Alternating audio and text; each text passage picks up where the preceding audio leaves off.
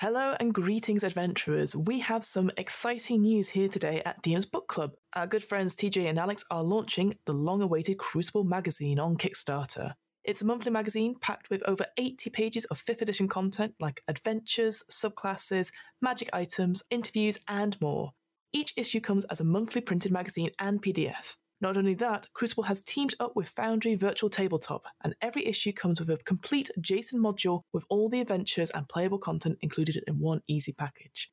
As somebody who DMs fairly regularly, I'm really looking forward to their DMing advice column. I'm always interested to hear what other Dungeon Masters have to say. For more information and to get a free copy of their launch issue, check out the Crucible Kickstarter at www.cruciblemag.com forward slash Kickstarter. There's a link in the episode show notes as well. Thanks very much. Go check it out.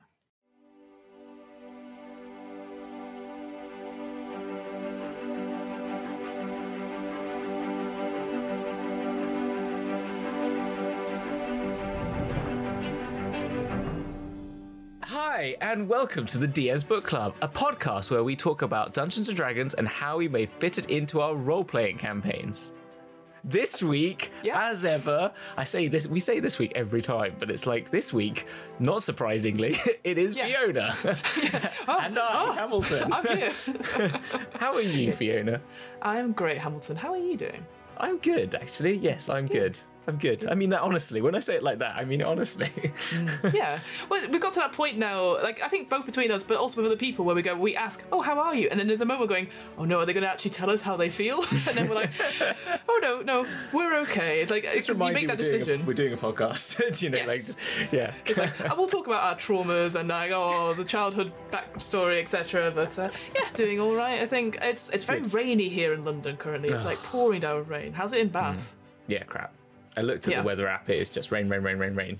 And you know how the weather app goes beyond a week, which really annoys me because then you get more than a week of knowledge that it's going to rain. so, It's ten days of just misery. That's Mm. how it is. uh, one was windy. Oh, just a little bit of variety in that. I think it was probably more windy than it was rain. It was still 80% chance of rain, but whatever. Oh, okay. But with now extra wind, so to With extra wind, plus wind. Uh, moving on to, from Yes. wind damage. Yes. What are we talking about this week, Fiona, on this fan- fantastic podcast? This of ours? fantastic podcast. Well, t- today actually, I thought we'd talk about something that has actually really interested me for a long time when we come to D and D. Mostly because if I go, do I have it next to me? I think I do. She says, of course, I've got all my D and D books next to me, but I want to talk about today about the Beholder, which I'm just holding up the monster manual, where it is beautifully emblazoned on it. This, I mean. How would you describe Beholder from this image, Hamilton? batshit crazy, scary. like what the like run? Yeah, like Yes. yeah, Pretty much run. Yeah, so if you can imagine basically a ball of fury with way too many eyes, that is what a beholder is. And I was watching uh, I was watching a documentary recently that I think is the the In the Eye of the Beholder, which is a D&D art uh, documentary that came out a couple of years ago, and it talks about how important the artwork is to D and D things, so that you can describe it and then hold up what you're just looking at, and then seeing the players' faces go, "Oh no!" That's sort of like, what are we going to do? Because there's only so much description you can do it. So I always think, eh, well, I mean, all of these types of beholders we're going to talk about today all have really good artwork, so I would highly recommend checking them out. But Yeah. yeah, I thought we'd check out a classic D&D monster, one that's been in from the very beginning, and it's like I said, it's visually terrifying, it's stunning, and it's very iconic. And I personally didn't know much about them until uh, I got into Critical Role, and that was kind of uh, spoilers here, but one of the first big bosses they had to face was uh, a beholder, and just that whole battle really sort of made me sort of enamored with how they act, how they do so, because they are a pretty tough creature. So I thought we'd look at Volo's Guide to Monsters, sort of beholders. Bad Dreams That Come True chapter, and I thought good title. just go from there. Oh, we should have gone with that title. Bad Dreams. No, I quite, I, like, I quite like Behold this. behold this. Sorry, that's all it's got. They, they, they are pretty. Uh, I, I I couldn't figure out, and I don't know this if you know. Are beholders a, a D and D creation? Like they're not from anything else before. Do they So come I- from anything? In, So, like any you know what, I or? I don't is the answer to this. I always wondered if they were inspired perhaps by Doctor Who, because Doctor Who sort of came out just before, so you've got like the Daleks perhaps, there's sort of Mm-hmm. that mentality.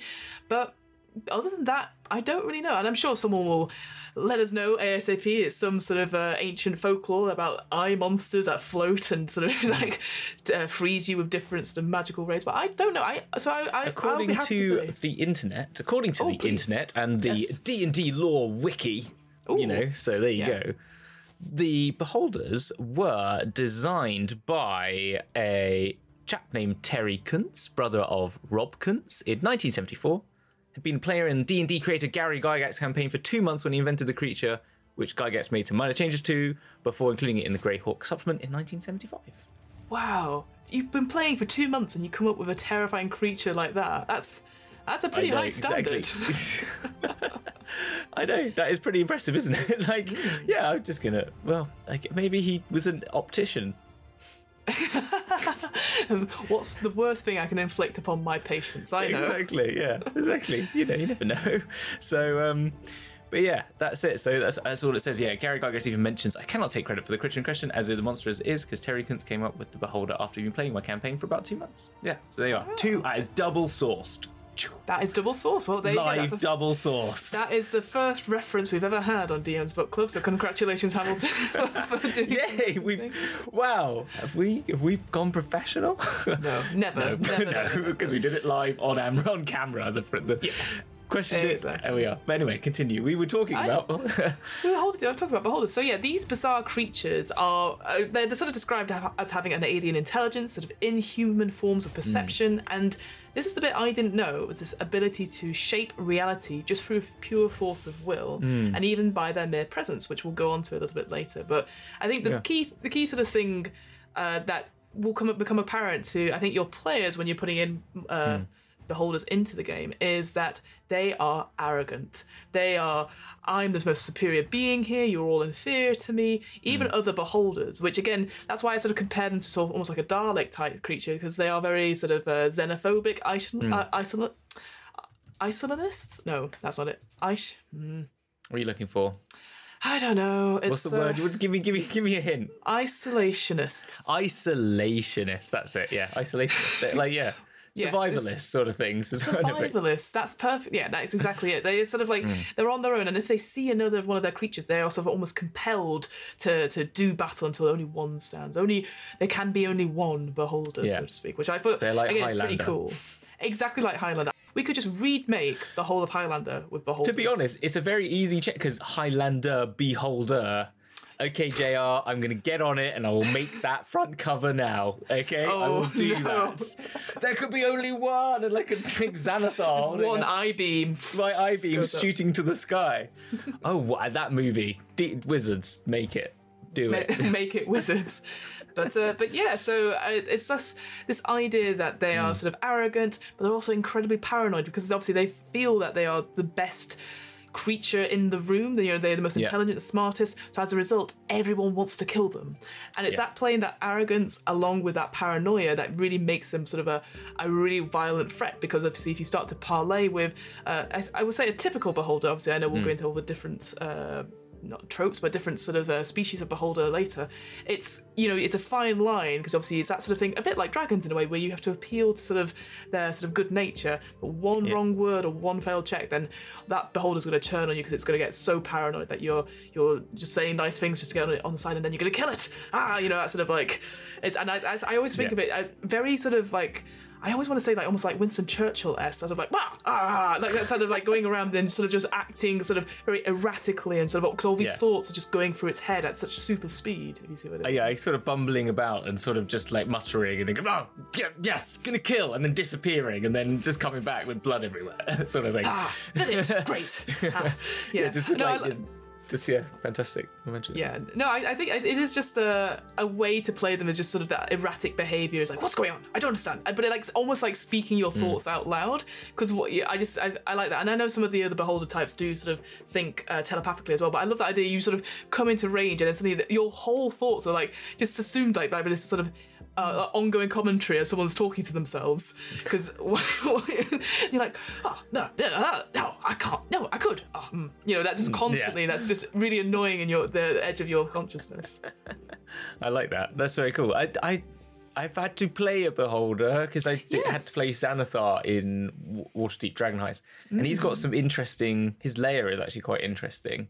Mm. But I will, maybe we'll get onto that later because it talks specifically about dreaming, and I think we'll come to that. But when I played him, I, I sort of just I kind of made him comical because they are sort of comical as yes. well. Like, because yes, they are scary in those photos, but then when you when you really think about it, they're just like a big eye. like, what is what is that? Do you know what I mean? And they sort of float around, and um, so I sort of played him comical. And then on Dragon's Duel, we had the we did a Beholder Disco, and we had like nerdy beholders that were like trying to get into the ball and wanted dates, and they and they were and they thought legs were cool because they don't have legs and what's walking and stuff like that. You know, like and they were all like enamored by legs because they're like, oh my gosh, limbs, amazing, whoa, whoa, you know, and uh, and I think there's something kind of like easily comical about them because because of the shape of them and the sort of like uh, the fact that they're just a load of eyes on stalks. You know, even yeah. though they are highly deadly, but they also are kind of bulbous and lumpen and sort of stuff like that. And yeah, I kind of like yeah, them. no, no, I, I, I completely agree. The appearance of them obviously is kind of terrifying. Like you said, they've got usually a giant eye,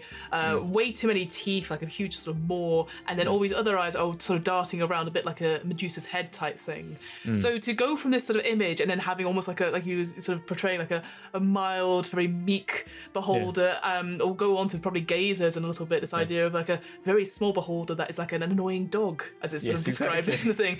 And I, it's just that sort of like getting that disconnect. Because obviously, people will be frightened of these creatures, and then you're like, what's going on? Yeah, it's like like Xanathar with because with Xanathar he's got his little fish bowl and his little yes. fish Sylgar that he loves, and you, so I just like made him like this very doting like figure, like parent figure with this like little little fish bowl, and making him just care more about that than anyone else involved, mm. and sort of but then obviously realizing that you would know that if you did anything to that fish, you would probably be wiped from existence. You know, like yeah. so, kind of, kind of like that sort of play on um, care and fear and like terror sort of yeah almost yeah like taking that doting parental kind of figure and then mm. turning it up to the extreme where you're like oh if you yeah if you do something wrong then they're going to be really cross with you and like how dare you mm. you know and there's yeah yeah and I will go on to a lot more about the Xanathar as well because it does talk a bit of it at the end of the chapter because mm. uh, yeah and yeah it's always interesting but let's talk let's go back to that what you were saying about the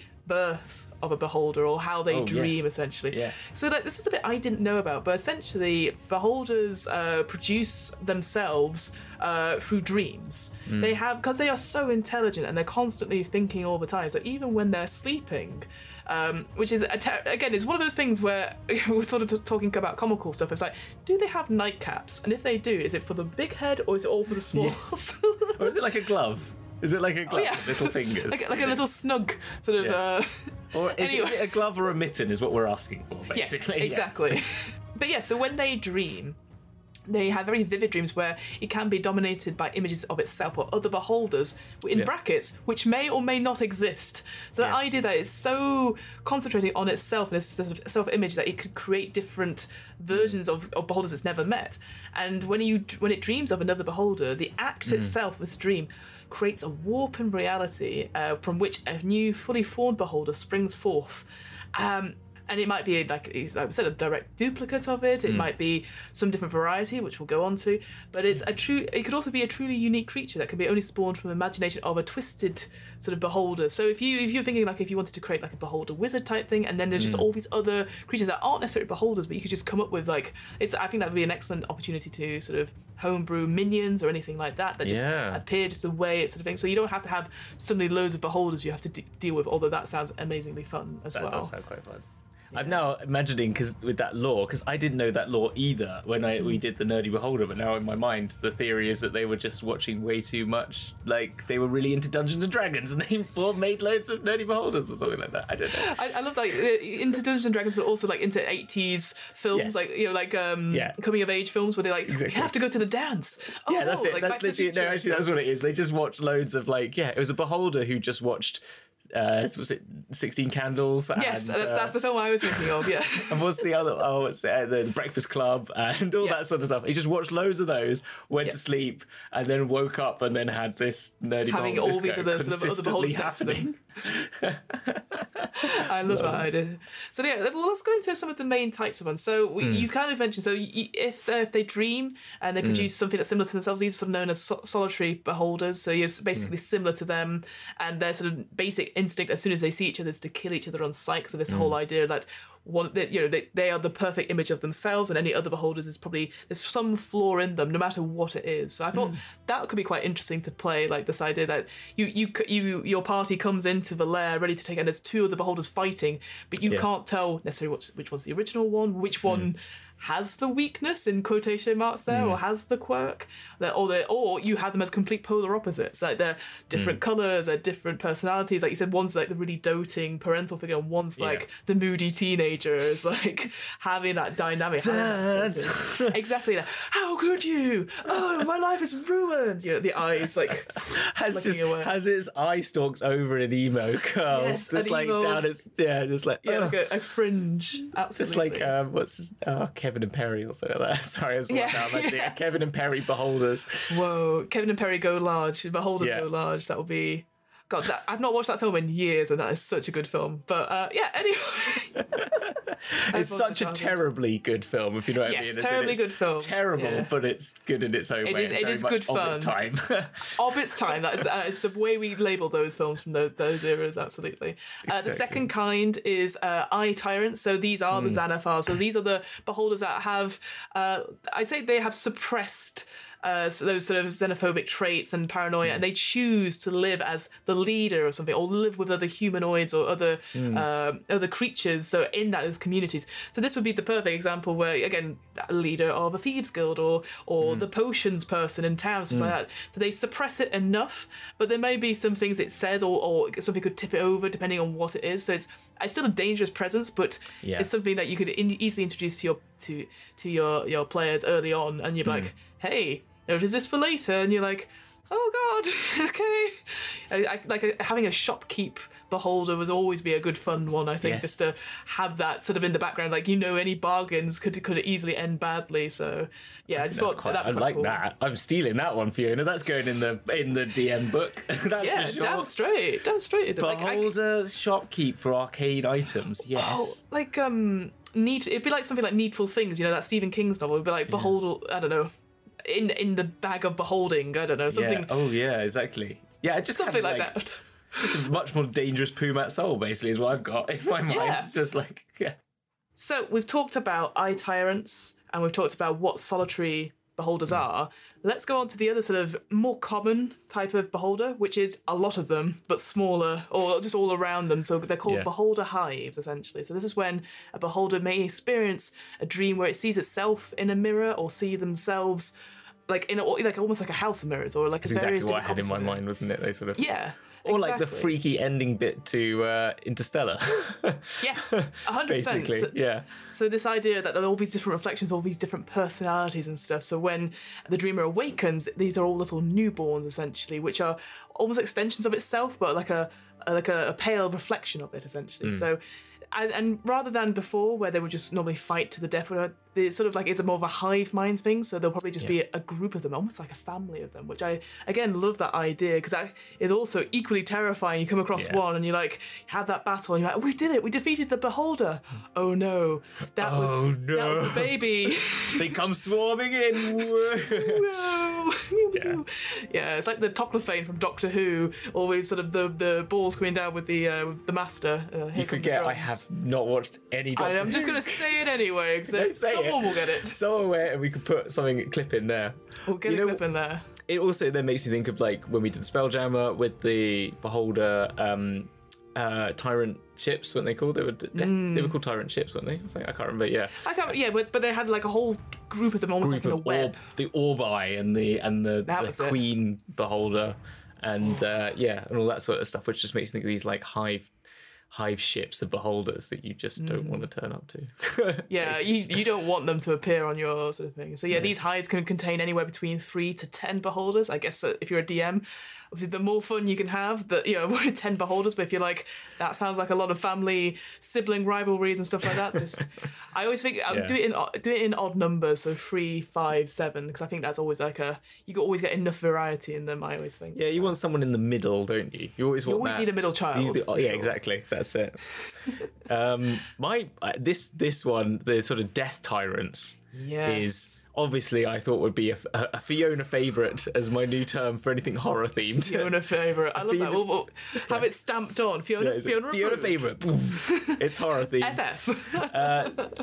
So if it worries too much about its mortality and dreams of death fearing, this this and its dreams might of this uh, comes to like it worrying about trying to live on after death and worrying about to prevent its own death, may be transformed into a death tyrant, which is an undead beholder, which just makes it even like why like why do you need that? Oh, well, because you do. And uh, But, it, and but it's interesting that this is the only kind of beholder that transforms itself, like rather than create another one. If you see what I mean. So I. It, it totally makes sense that paranoia, that intellect, like eating Hmm. in on itself. And what I quite liked was that idea that um, the way it dreams itself being slain, it is reflected in its appearance. I thought that was Yeah. a really cool, like flavoursome thing you can do. so it's like got axed in its face. It's got this big like scar down there. Like, yeah, Oh yeah, like a blind eye or something like that. Like it gives the example, uh, like a death tyrant might imagine itself being slain by frost giants, so it will go and relocate inside a volcano or something like Hmm. that. But I, which I think it makes sense in a way. Like that- it gives an example like where you could just drop them in anywhere, right? But Hmm. I think there's just something a bit. I don't know. You could just do a bit more to it, and they they are one rating level higher, rating challenge rating higher than the normal beholder. Hmm. I guess um, because you can't use non-magical weapons on them. Is that why? Uh, I can't remember exactly why, but they their um, icon, which we'll go into in a bit more detail in a bit, it's Hmm. different. It's not an anti-magic one. It's like an anti-energy one, which means if it's fuck's if you get if you get caught in it, you can't heal at Okay. all. So if you die, and if you die on the next turn, uh, you rise as a zombie and still act on your initiative and all that sort of thing. So it's a it's a little bit worse, I think. But uh, that idea that you can't necessarily heal or you can't, you know, all that all that sort of thing compared to not using magic is a I quite like that as a as a alternative, I guess. But yeah, Death Tyrants look very cool as well. Just the the image of them, this idea this huge skull, and then the eyes almost like orbs of energy swirling around it. It looks very mystical, very very horror, quite like very that. Fiona. I Yeah, like that. Yeah, they're very cool. The only thing that I wondered with them that would be quite fun is if you mix them together. and so Yeah. you had like a hive of beholder death tyrants all floating Oh my around. God. Do you know what I mean? Like Oh. some sort of haunted house, just never ending. sort of just like every door. You know that sort of really play on that trick of like, you know, you check every door. Well, every time you check that door, it's just a death tyrant, and you got to get through it. like, I don't know, Death Tyrant, Death Tyrant, Tyrant. Yeah, What's it's a- behind door number three? It's a Death Tyrant. It's another death tyrant. Yeah, exactly. oh, that, ooh, no, hate that, hate that a lot. Um, but there also are um, sort of subsets of beho- beholders. Hmm. They're called beholder kin. So they are beholders in sort of maybe appearance, or people would confuse them for actual beholders, which I think is a really cool idea as well. So Hmm. again, if your players, you know, see this image of beholder and you know it's on all Hmm. the all the books and all the animations or whatever, and they go, "It's a beholder," you're like, "Oh no, it's something much worse." Uh, for example, the Death Kiss. Which I think is a Yeah. Fiona favourite. I thought that was another Fiona favourite as well because it's got vampires in it. It's got vampires, yes. And actually, yeah, there's obviously the one later on, which is the Eye Drake, which I think was Yeah. your kind of favourite. You got a Yes. dragon beholder hybrid. But yeah, the, Yeah. the Death Kiss is this idea that the beholder has a nightmare of like fighting a vampire, Mm. and it just results in this Death Kiss, which survives solely on blood. It almost has like suckers or teeth instead of eye stalks. And Mm. What I what I loved about it is said like it can be mistaken for a true beholder, but it might purposely present itself as a beholder in some poor lighting to get a little bit closer, and then, then- like yeah, suck the blood Does out it of give? like, "Oh." Does it give you? Does it give you vampiric sort of things? Do you know what I mean? Does it? Does it affect you in a vampiric way? Do you know? So let me. that make so uh, yeah, so it does do blood drain. So a creature grappled by a tentacle must take must make a Constitution saving throw. On a fail save, Mm-hmm. it takes twenty-two lightning damage. And the Death Kiss regains half as many hit points. So Okay. it's pretty. Yeah, it's pretty good. And then lightning blood. A creature within five feet of the death, ki- uh, the death kiss takes five lightning damage whenever it whenever it's hit by death whenever it hits a death kiss. So it's got almost Right. an aura as well as Okay. you're going up to hit it and stuff. So Oh, cool. Yeah. All right. Bloody hell. and the and the, again the image of it, it looks like almost like a squid-like floating creature, but with like yeah the, the sort of like teeth Yeah. on the end of the thing. It actually kind of looks sweet It does. It looks to- very innocent compared Yeah. to the others, uh, Yeah. but deadly. And it's but this is the other thing as well. That image of it, it's large. This to me, like the image of it looks very small to me. But imagine it's the same size as an actual beholder, Yeah. so it's oh, scary. I, I would because I would see these as more like parasitic, like maybe smaller creatures. So you maybe have like a hive Yeah. of them, perhaps. Yeah. They all sort of swarming around, but actually a big one of those would not would not want to face that at all. No, no, they they don't look fun. They- well, they just don't sound fun, do they? They're just they, they look very sweet and innocent, and that's when you think that's when you know they're the terrible one. Do you know what I mean? Yeah. If it's a series of beholders and then there's the little sweet one, you're like, no, I'll fight the big one because I know that one's going to be simple. Yeah, the sweet you close that. one. You close the door on the death kiss. You're like, nope. I'd rather face that death tyrant. Yeah, exactly. Because I know that's evil. I know what that's going to do. Whilst this one, like, is going to literally, you know, yeah. blood suck It's like- dry. It's it's like that little bit in Jurassic Park where the guy sort of gets attacked by that little viper. and He goes, "Oh, you're so cute," and he goes, and he Yeah, just kills him straight off. You know. Exactly. That's exactly what it is. Or the little Um, Yeah. ones in Jurassic World or whatever it is. The little. Mm. Yeah. Oh, yeah. Where they all sort of yeah take over and stuff. Yeah. Well, let's let's talk about what I would what I would consider, and most people would consider the cutest then, or the sweetest kind of beholder. These are called gazers. Now, I will admit, before reading about beholders, I wasn't so sure about gazers. They looked weird, Yeah. um, and I was like, "Mm, not so sure. Yeah. But now I'm convinced that they are the cutest little things. Really? I think so. Like, so, because so essentially these are tiny aberrations. Where we thought that like, the death kiss is much much bigger, this one's much Yeah. smaller. And this these gazers are born out of fever dreams. You know, where the sense of scale of that beholder who's dreaming is warped or distorted, which I think is a Oh, no, cracking they are idea. quite cute actually. Now I've seen some more art of them. I'm like, Yeah, I think I think the I, I think I do think the original art of them isn't as good as it could be, but Yeah. there's definitely it's this idea there's like a tiny manifestation of a little beholder, and because it's it's uh, warped and distorted, it just kind of follows its creator around like a little aggressive puppy, uh, which again you can have a lot of fun with, and it's you know there is a variant where you could create it as a familiar for a wizard or Hmm. you know instead of a pseudo dragon perhaps, and I just thought that was such a cute little thing to do. Hmm. Um, it can't speak, but it can mimic words uh, and sentences. it's like a in hi- yeah, like a kenku, uh, which I love. Uh, it's like a, it's got a little high-pitched mocking manner, which I think is great as a result. So having that sort of you could you could you know I think as a DM, if someone goes I want to I want to have a gazer, you're like great, that's an easy character I can I can get you into all sorts of trouble with. I think any pets that you have. Uh, and certainly the the more curious or the ones that are stand out from the others, the better. Means as a DM you go, uh, what's happened to your gazer? And they go, oh, where is it? And you go, well, I'll tell you what happened. it flew away and has gone into the market without you seeing. That's amazing. I like that. They are they are cute now. Okay, I'm on board. They're cute. They're cute. Okay. Now I've seen some more art. The next one, which is the Spectator, is just like a Mm. bigger version of it. I'm, from what I can gather, basically, Mm-hmm. it's just like a smaller but bigger version. But the one that Mm. really freaks me out is the Gauth. That The just Gauth. looks hmm. really freaky. yeah, and it's interesting because both of those are much similar than each other. So this this hmm. idea of the the spectator is a it's just it is a, a beholder that's been drawn across a plane or something like hmm. to keep guard or keep watch, and the fact that it's been drawn to this other place, I, it has this really cool sort of um.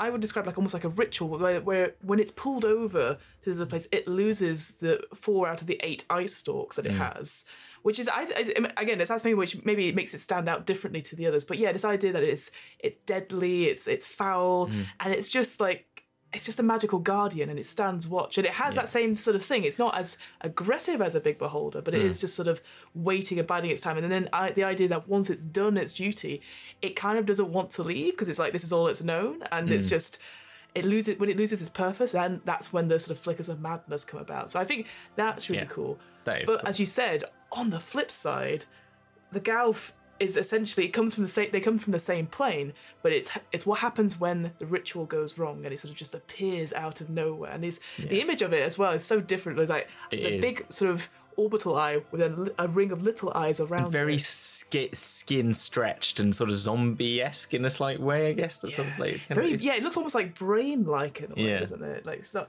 and this one, I I do think it's interesting because it's um, it's the idea that it survives, it sort of sustains itself with magical uh, Yes. objects, and so they have this which really makes cool. it even more evil because you're fighting Yeah. it and you got your fantastic magical item and then it and then your It goes, magical item no, no, no. no. Yeah, because it has uh, yeah, it has a devour magic ray. So again, we'll go into all these rays uh, in a second, I guess. But this idea that uh, you know it uses it, you target it by it, you do a dexterity saving throw. It's not a necessarily high one; it's DC Hmm. 14. But if you fail it, you have one of your magical items lose all its magical properties to the start of, of the Gauth's next turn. So that could be your cloak of flying. That could be. Uh, it could be the rod, uh, the immovable rod. It could be anything. It's it's stuff that is affected. That's not single use items like potions or scrolls. Yeah. So and, and and if it's got charges, it loses like one d4 charges. So that could be quite significant as well. Like again, if you're using like a wand and it goes down to no charges, and then you roll because obviously sometimes they might break on a uh, when you lose all the charges. Yeah, I I like that. I like that ray. It's pretty good. Pretty but they also have they also have this thing called stunning gaze. So this idea at the beginning of each turn, it's this this eye, this horrific eye. If you if you start your turn within thirty feet of it, uh, you got to do a Wisdom saving throw, or um, if you're in, and, and then you if you fail, you are stunned to the end of your next turn, to the t- start of your next turn. So you could just be you just could maybe not do anything for several turns as you just can't get out of this eye ray. It just oh, I love it. It's awful. it's awful. I really just, I no, I, I, it's fun and it's like that's really going to push your players to. to but if you if it starts to turn within thirty feet, I mean, you could literally just that could wipe out a party so easily, though, couldn't it? Yeah. If they are all bunched together, they all Yep. fail a, a wisdom save. Imagine if they just got low wisdom. You just never know. Like start of it, that's a whole turn. It's just you could have Yeah. like half your it says you out. can avoid you can avert your eyes to Yeah. avoid the sa- you know, to avoid the saving throw. But even then, like attacking then you've it. got a disadvantage attack and stuff like that. Exactly, yeah. And then it has this death throes ability, so when it dies, the magical energy within it, that obviously it's been consuming, explodes, and each creature within 10 feet of it must make a dexterity saving throw or take force damage. So that's even more Hmm. like. But it's interesting because it's only a challenge rating 6 compared to, like, I think Spectres are challenge rating uh, 3 as a result. So it's. Maybe it's, something- actually maybe it's not too bad when you actually get into playing it, but uh, Hmm. maybe it just feels. I think that's a lot of things as well. A lot of these these things, a lot of the challenge rating comes down, you know, to to. It could come down to luck, couldn't it? You could be really unlucky with those so. rolls, and it could turn really badly. And you could have someone who just makes it really easy because you don't get stunned, and you just get some good. Because the armor class of fifteen isn't very high, really, is it? To be honest, so yeah, quite exactly. And the, the, fly, the fly speeds as well. Like the fly speed of it is only twenty feet. That's So true, it can't, it can't actually it can't rush at you. It's No. very slow and probably ugh, horrible as well. I guess it's that it is that stunning gaze ability as well that Mm. Yeah. just really, really puts it. And the, the rays are a little bit different where you got like a pushing ray and all that sort of thing. So it's yeah, it's it's a little bit different I think, but it's it's Hmm. interesting, but it is yeah. I think it'd be interesting to play that throughout a combat, perhaps. Maybe like maybe you do the combination of a couple of specters and a Gauth as well. Yeah, it might be. Yeah, as you said, maybe it's a yeah, it's like a it's more of a hived hived thing, isn't it? The only thing I was gonna they to add to that is that, that we Hmm. Said with the spelljammer, there's the other types of beholders from older, like the orbi and stuff. There was another one that I couldn't think of, and I which was there's there is a um there is a isn't there one that is not that is like you said the dragon one isn't there one that's mixed with uh, like a fey version of it or am i just completely forgetting am i just you, getting I mixed think, up No, I think you could be right. I, I don't know. I couldn't find it. that's what i was i was missing it but i didn't know if you knew it that was why i was asking you Not, not off the top of my head, but I, I can quickly talk about the eye drake one. So in Fizban's, we Hmm. have this sort of. Uh, it's basically when a beholder dreams of fighting a dragon or something, then this eye drake is is sort of born. What's interesting about it again is that it is a large aberration, but it, Hmm. in the image, I think of it as a very small, flappy creature, almost akin to a gazer. Um, But again, it's like it's a half dragon, but eyes everywhere. yeah Uh, uh, it doesn't need doesn't require food or drink. Doesn't surprise me because there's a huge eye and it's a esophagus. But it's like it's taking the, the the sort of traits of a beholder, but adding the personality of a dragon. So it will look for a hoard. It will look for a, a lair to camp out and have a huge treasure hoard. So that could be amazing in the, sense of like, hey, we're gonna go fight this dragon. Let's go. And it's like, huh, it's a bit odd. It's it's not like all the research we've done for it. And then you're like, oh no, it's much worse. it's yeah. It is a really yeah. cool visage as well. I love the sort of like jaw coming open with the eye hidden inside it. It's yeah. really, it's a really good design. Like they, yeah, they combine that idea of the anti-magic cone with mm. a breath weapon. So, and I think that's yes. pretty cool. Like the that because that, that's the thing that you wouldn't maybe would maybe if it's like you sneak up on it and it looks very dragon-like, and then it's it opens its mouth and it's just one big eye and then just goes like. Oh. Yeah, you try. I think you would try and like, wouldn't you try and make it more of a um like you try and explain it to the characters it's more drag- draconic like at first i think when you mm. just try to freak like trying to get them on the on the side of thinking, oh, it's just a dragon. It's like, oh, it's just a dragon. But you know what I mean? It's like, oh, it's a yeah. small dragon because it'd be quite small, I imagine. Dragon. It's it's large, so yeah. So I guess yes, it's, it's, not, it's not as is it? Yeah. yeah, it's not it's not giga- uh, gigantic or anything yeah, like that. Exactly. So. And so you think, oh, okay, it's just a young dragon. Then it just opens its mouth and there's an eye. Like, oh no, what have I done? what have I done? What have I done? Yeah. Yeah, because it's got dark vision, it's got passive perception of 18 as well, so it's got that same sort of dragon thing, so it will know it's there. So it could like pretend to be asleep or whatever as people are mm. stealthing around, and then again this eye just appears, and then having these rays come out. I assume it comes out of the sort of the wing eyes uh, that sort of flap around, which would be quite cool to uh, to describe as well. Mm. So yes, but I know I don't know about this, this idea of a Fey beholder, but I if there is I think one, I think I've I seen it. it. on the internet and it wasn't made by D and D, as in it's not Wizards ah. content, but there is one. Yeah, there's a few on there. I could find just now a prismatic one, but I don't think that's the one. But um, which sounds really cool. But uh, yeah. yeah. no, I, I just must have envisaged it and thought, oh yeah, someone definitely. Well, there you go. There's something well, for wizards to add. wizards for or for you for us to, to write up at some yes, point exactly. as a because I know they've done fairy dragons, so a fairy beholder. That's what I was thinking. Like that's what I had in my mind, like a, a, beholder with like fairy like butterfly wings and sort of thing like that. I could kind of imagine it. Oh anyway. yeah, it's all it's all very candy uh, floss colours and, yeah. and, greens and pastels. Yeah, exactly. Absolutely. Yeah. Um, so I yeah from from this I just wanted to really talk about what I like about certainly this chapter, and I, I don't think it happens much in Volo's or many of the other books, is mm. that it talks about if I open it on D and D Beyond, which would be very hmm. useful mm. to have to hand, uh, and thankfully it's the first chapter. Um, is this idea that um, you've got obviously physical characteristics to make up what mm. beholders look like? Because as we sort of said, they have different characteristics and stuff. So I really like that. So yeah. you can really personalize what you can yeah, do because you do that. see that. Like the one you showed on the front of the monsters manual is like a big eye, really big eye. Yeah, huge. Um, like look at that, horrible. Yeah, exactly. and then and a massive amount, and then like Xanathar, uh, the one they show in there, the eye tyrant one is a bit smaller, you know. So sometimes yeah, you kind of see them as these big art like singular oculus, and then mm. some of mm. them look more like big floating heads with a small eye in them, and like more cyclops like. So yeah, I kind of like, and they're sort of plated, pitted, scaled, yeah, warty. sort of, yeah, the skin texture, like mm. like these uh, tables that talk about it. Yeah, you got like eye color, yeah. which I love. It's almost like a Sims creation thing. I like, yeah. and iris shape yeah, I, that's the, the thing. The, yeah, because yeah, with the gazers, they show the sort of the cross uh, mm. hatch uh, sort of iris. But I love that, like having a mm. keyhole uh, shaped exactly. iris.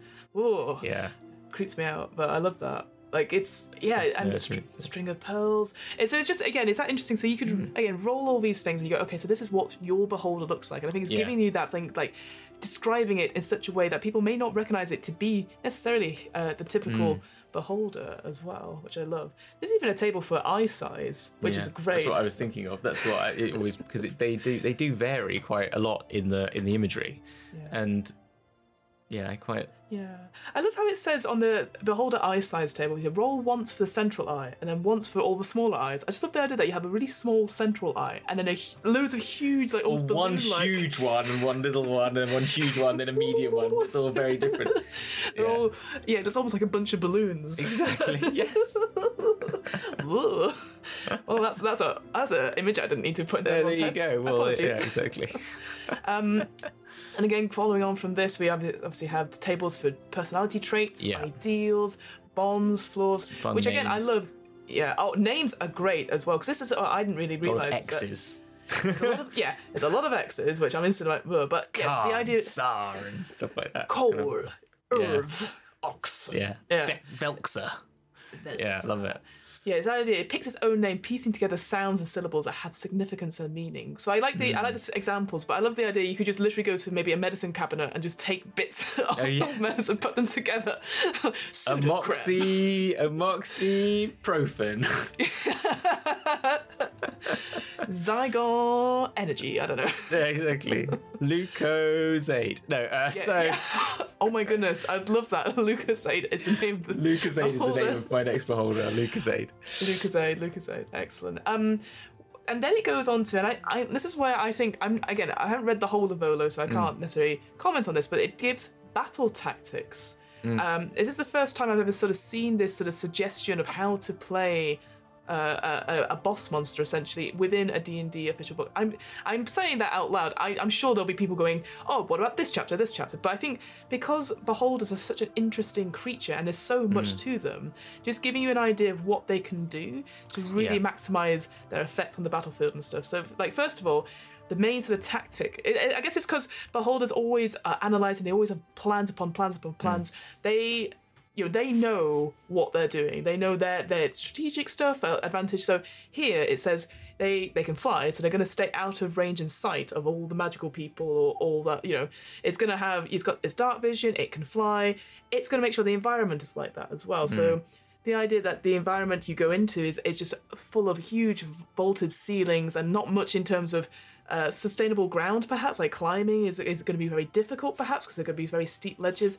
I just like that. It's, it's going to make it you ha- for the players. You're going to have to think about how are you going to get close to this creature, which could then, on the second turn, use anti magic very freely using its eye cone, which I Yeah. it's this this ability of the central eye to s- just cripple enemy ste- spellcasters like that, which I love, and you can use it on each turn, and you can move it to a different position and stuff. I just it's Yeah. great. It's like a no, you don't sort of movement. And I must admit, like comparatively, like you talk about dragons, we talked about dragons in Fizban's and how like tactically they can be quite interesting, but really at the end of the day, you just stay out of the way of the breath weapon and you don't stand in lines if they've got a line, and you don't stand in mm-hmm. a big spread like near each other. It's basically the trick, but. The beholder is so much more versatile in terms of its movement and the hmm. amount of rays it's got, and all the different things you're trying to. It's actually quite a lot for the DM to hold on to because it's not just Yes. because a dragon is breath weapon, claw, and bite. You know Winged what I mean? attack, Winged yeah. attack as well, isn't it? Sort of, you know, you know what I mean? As in, like it's there's the breath weapon is its key fun thing, but then and some. But when it comes to beholder, there is so many different things that you can be managing, like managing that cone the whole time. I don't think you could do it. I think beholder's theater of the mind has got to be bloody difficult, like because you could, you. ju- I just don't think it, it it's made for a tabletop Yes. and um but with that as well it's just yeah they they you know there's the, the whole thing it says here unless its opponents are concealed by fog invisibility some other magic the beholder can lurk in the dark and shoot any creature it can see within range of its dark vision and a dark room with mm-hmm. 120 foot ceiling allows us to use this tactic requiring opponents to create light at a distance in order to return fire with any accuracy. So it's like that's such a great sort of like thinking of like something that you mm. Because even invisibility becomes absolutely crap in Yeah. because they just go anti magic ray, and you're like, okay, so Oh, they can see. there you me. are. so that one's out. That's pretty much out the door. Yeah. And so fog, unless it's not, unless you have to make non-magical fog, which would be Hmm. kind of in, important to like just kind of those sort of tactics instead of being like, oh, I create darkness or Hmm. I create. Um, I can't think of a good fog spell. Uh, you know, there, there's another mist like one. like a yeah like a cloud kill or or kill, um, exactly. poison cloud or something like yeah, that. that's yeah. That's it. Yeah, so you'd have to like think, okay, I'm going to start burning some wood and like damp wood or something like that to make some smoke or something. And you know, it's kind of it- it's a really I, that's what I like about Beholders the most is that fact that it puts upon players and DMs this sort of tactical Yeah. back and forth as well, It- which is kind I would I would say like again going to that environment idea. I, when my my first encounter with Beholder, which sounds like a very very uh, pretentious, but um we were on a bridge in the Underdark.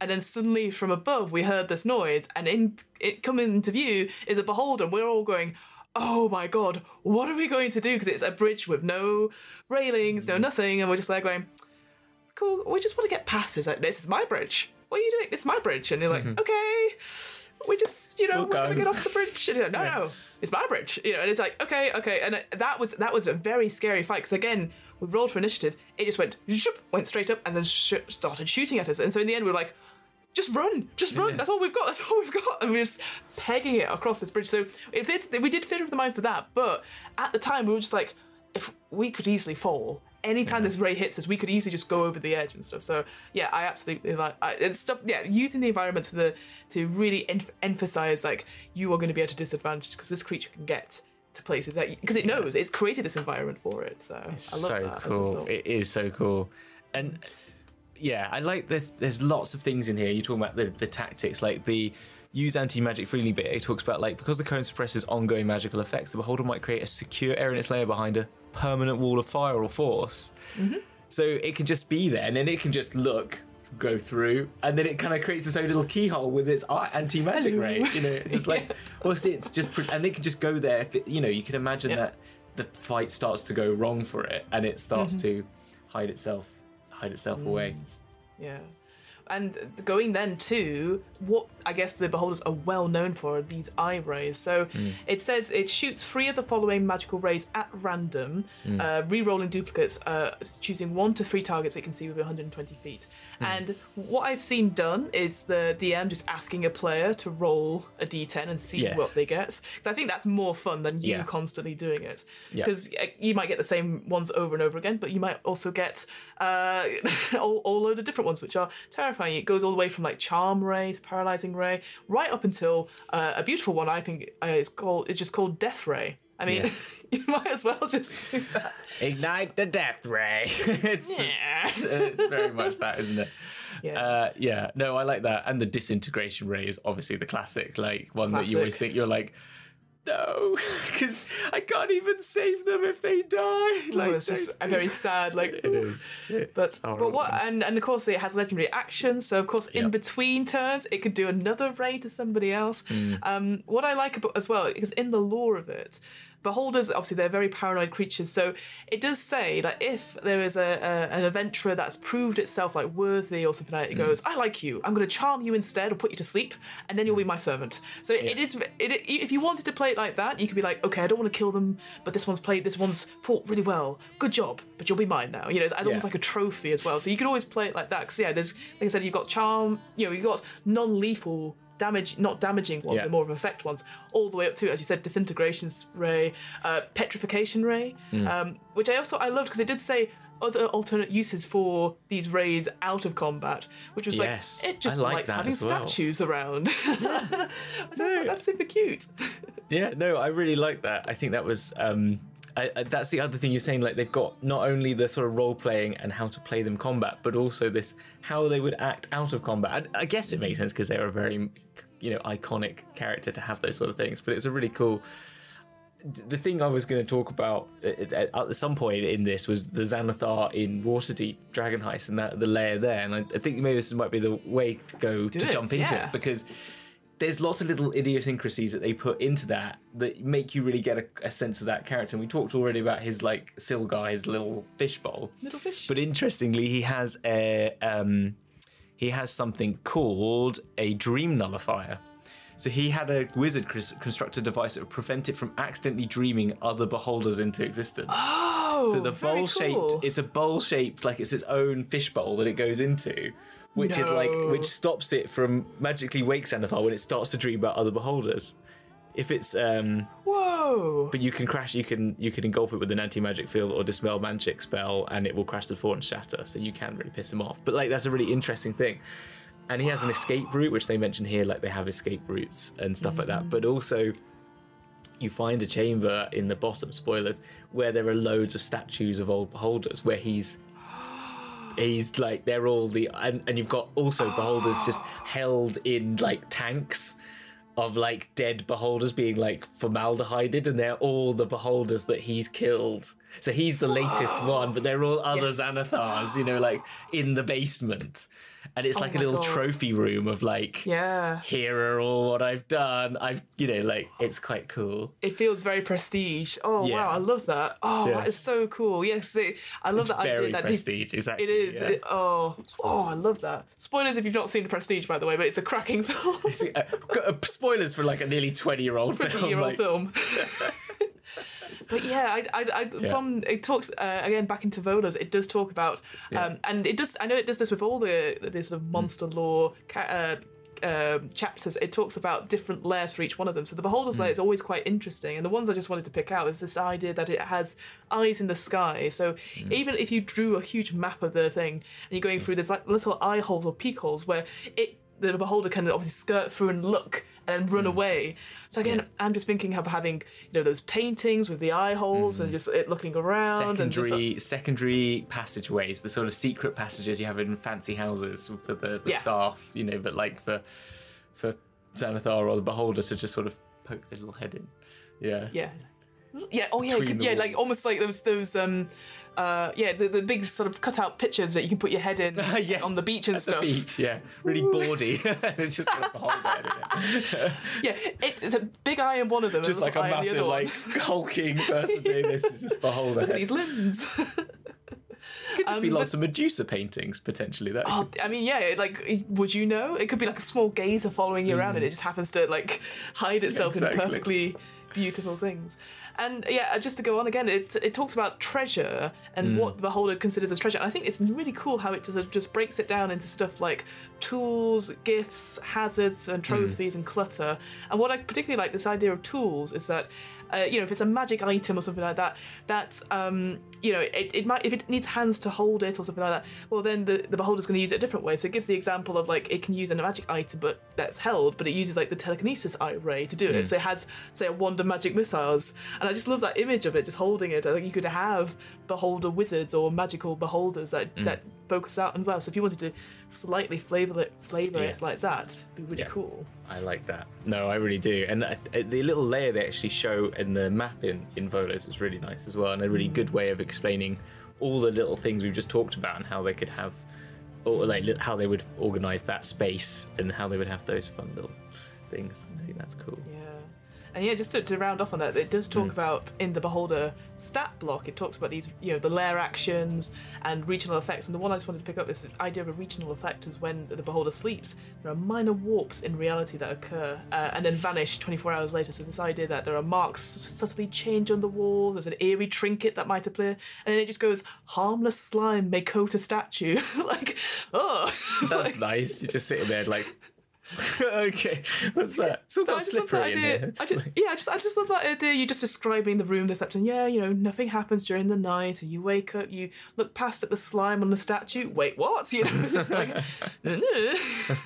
so that did that did quite make me laugh per yeah. se. But I just I just thought that was quite you know an interest. I've not seen regional effects like that. There's always been something like here's you know here's an enemy that's coming something like. That. But I guess when you're warping reality, it's it's very hard to describe. So I just like that idea that there's just slime on a statue, and yeah. that's that's indicating that a beholder's nearby. No, I think that's I think that's really cool. It's a bit like the the little hints they have for like the dragons, the crystal dragons. They sort of like mm. create another. I think I don't can't remember if it's all dragons, like if it's eight or just ancient dragons that they start affecting the area around them. But like ones with the I remember the gem dragons, lots of gemstones might start crystallizing yeah. in, in, water and stuff like that. It's sort of a little that sort of sense that D and D always has of powerful beings having an effect mm. on the mm. world is quite is very cool. Yeah. Um, yeah, I like that. I also like their pets. yes, because that's yes. always a fun one. I mean, they have they've, they've got more serious ones like beholder zombies and basilisks and flesh golems, but nothing does beat a little fish in a fishbowl. I don't think, to be honest. I, I agree with that because it really it because it's that it's, it's it's the odd thing about it, right? That's the thing. It's yeah. these horrible, scary thing that's gonna it could easily mm. kill you, and it's like hang on, what is it, little fishy? You're like, exactly. huh? Yeah. It's, it's, it is, yeah, it's like you, you, you see that in like Spider-Man villains and stuff like that. There's always like a, a weak point which you don't expect or, or, or yeah. like a thing and you're like, you're having to get these images out, like, oh, they're not, mess- they're not necessarily this 2D image yeah. of a villain per se. There's something else to them. So yeah, I absolutely, yeah, I love that. So yeah, I, I mean that's a whistle stop tour into Beholders. Uh, Hamilton, what do you think overall? Like, is there anything that really captures your imagination, or or you're like, oh, I'm going to stay away from that, or I'd change this? What what would you say? See, I think they're kind of. I think because they're so iconic. I think as much as I would like to use them more as like an NPC, I must admit, I think there's something fun about them. I think what it gives you is a lot of things that sort of always. I like a good NPC that's got an edge to them. That that I think if they would have that sort of everyone's afraid of them. Mm. That rather than play them as a combat, maybe mm. I don't know what. It's just my personal opinion, but that's kind of what I think they'd be really fun as, and just playing that sort of crazed maniac, uh, as well as the sort of the slightly on edge, but is able to exist in front of humans and and being mm. somehow, but you know is at some point, and then maybe just have them randomly create a little baby one at some point. Just you know, when you're staying, you know, you tur you come back to the shop the next day, and it's like meet, you know. Z- uh, Zeno, this is this is you know this is my yeah. Hello, I'm Zeno. oh, I do. How can I help you? Yeah, exactly. you? And then it's then it turns out to be um, uh, uh, the blood sucking ones, and then Or the like, death kiss. yeah, exactly. it's like ah, fuck, sort of thing.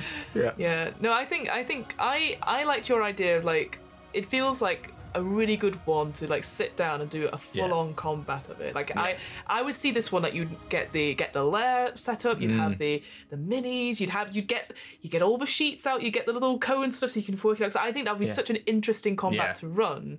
Uh, and it would not just for you as a DM, but for the players as well, because it's one of those things. I get. I think Theatre of the Mind does it to an extent, but I, Mm. I would just love to see how it's properly played out. Like, I would love to try it as a as a proper run them through mechanically, see what you can do. And I think because it put because it keeps your players on edge as well. Like you said, this this idea of rolling random eye rays, seeing the damage, and seeing oh what we got this time. It, it, I think it's one of those things where it requires little planning in Yeah. terms of encounter because you know it's going to be an eye ray at some point.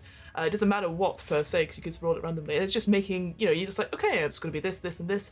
Uh, just keep out of reach. I think it's like possibly one of the most easiest creatures to run. I say that without running it, obviously, but I think it'd be the one I'd love to run. I think I think it would be very difficult to run personally, but I like how you think it'd be easy. But maybe I, I, don't know. I think, just, I think like, in terms of like oh, which one should I do? It's like there's Yeah, little like you so. can do, but I think I just as for me, I'm just remembering those legendary actions, Yeah. just staying out of out of the way, uh, and then maybe doing a drive by. Uh, was it bite perhaps if I felt Yeah. if I felt like it, but unlikely. I just want to use the rays. You want to stay out of it. I think. yeah, fantastic.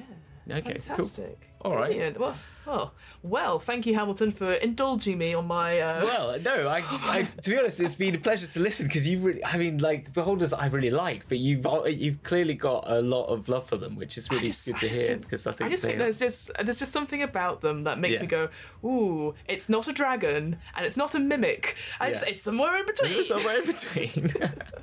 that is a So, good. no. I've never thought of that, but that's a really good point. Actually, they are the they are the epitome of those two put together. I, Yeah. I, I, th- I think so for sure. Anyway, uh, Hamilton, what's up with you? How's things going? How's things Uh, going? What's what's up? What's up, man? What's up? As we, as we Uh, end the show. As we end the show, uh, what, what am I doing? We are we've moved around. We are on Monday nights now doing our Dragon's Duel uh, actual plays. Uh, we've got the Shattered Realm on a Monday night, 9 p.m. UK. That's going well. And then we've got the Darkest Timeline on Sunday nights. That's sort of at now as well. We've sort of moved around since everyone was doing charity streams on Saturday. So we were like, let people watch more important making money for good pe- good causes than our stupid faces. So we did that.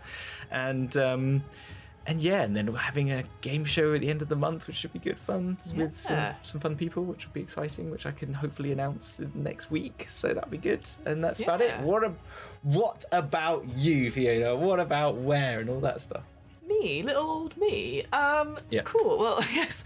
Uh, so I run Where, uh, What Am I Rolling? The twice monthly RPG one shot podcast. As always, it's going very, very well.